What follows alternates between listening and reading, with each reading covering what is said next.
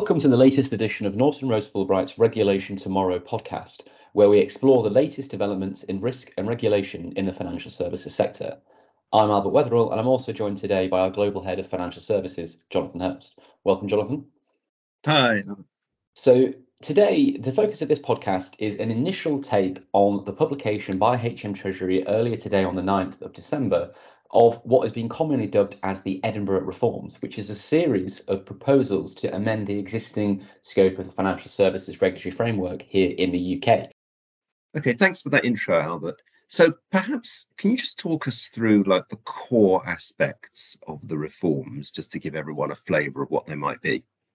Thanks, Jonathan. And, and, I think the first thing is it's worth emphasising that what I'm about to say is no, by no means an exhaustive summary of all the proposals that are contained within these reform measures. And certainly we will, as we touched on, be talking through these in far greater detail on specific podcasts later in the series. But eh, eh, you know, as I say, the reforms are fairly varied. And I think one of the ways to look at this is almost to try to dissect them down into buckets uh, of different types of proposals. So I think the first bucket is evidence of the further sort of divergence from retained EU law with a transition more towards domestic regulatory regime and that greater focus on the FISMA model of regulation that HMT has been championing in recent years. And I think in that vein, we're seeing proposals to repeal the prospectus regulation and replace it with a new UK domestic public offer and admission into trading regime.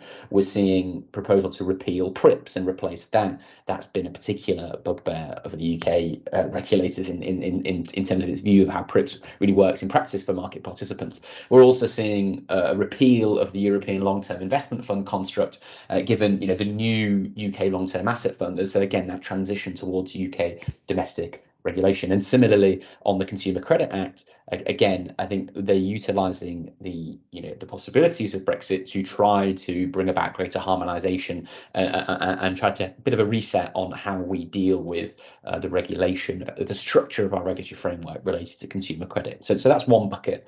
I think the second bucket is on you know attempts to make proportionate changes to regulation. And I think that's what we're seeing with the proposed consultation on the amendments to the SMCR, which we expect to see in Q1 of next year. Also, changes to customer information, requirements under the payment account regulations, changes to short selling regulations, changes also on the ring fencing regime.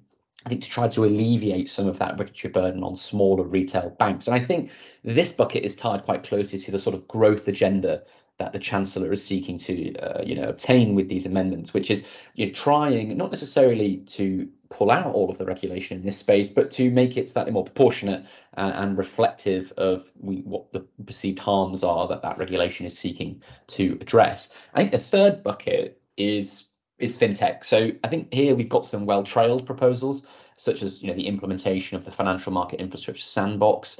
Uh, but we've also got some proposals, um, some newer proposals with respect to you know a detailed consultation on the launch of the UK central bank digital currency. I know the Bank of England have been discussing this for some time, but this is an indication of a joint consultation between the Bank of England and Treasury in this space. And we're also seeing the possibility of trials for a new class of wholesale market venue in that innovate in uh, utilizing innovation in that space. So look, those buckets don't encompass all the provisions, but I think you know as a, at the outset they're a fairly good way of dissecting the sway of the proposals that are contained in these reform measures. So just diving into some uh, of these measures, Jonathan, in, in your sense, are we seeing an increasing play out of, of the sort of EU divergence agenda through some of the amendments that are being proposed to existing staples of our UK framework here? Yeah, thanks, Albert. Yes and no is what I would say. Yes, in the sense that at micro level, there are a number of reforms, not all to EU legislation. The senior managers regime is domestic, of course, so that, that would be a change to our own domestic regime. Uh, but there are a number of you know, significant potential changes here, for example, on the prospectus side and on PRIIPs and, and various others. But I think it's important to put this in context. It is not a move back to the pre 2008 regulatory regime at all. You know, if you think about the vast majority of UK regulation implements international standards, there's no suggestion we're doing away with the basic framework of MIFID, EMIR, MAR, or indeed any of the prudential regulatory framework. There are changes at the edges, for example, the investment research proposals, which indeed were very much the UK's proposals in the first place. The FCA pushed for those. If the UK wishes to reform those, that's that's fine.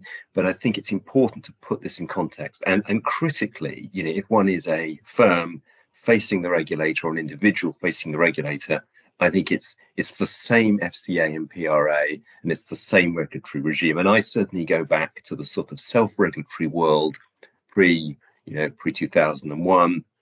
And I think the bottom line is we're in a different world now, and that world is not going to change. And there's no suggestion here that there will be that kind of change. So in no way am I saying this is not important. It's an it's a significant package of measures, and we will do a series of podcasts on specific areas. For example, very interesting proposals in terms of wholesale markets and a new type of market.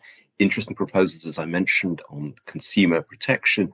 But macro, macro, if you're looking at it from a sort of board perspective or senior management perspective, it's business as usual and it's regulation as usual. And that would be my macro summary here.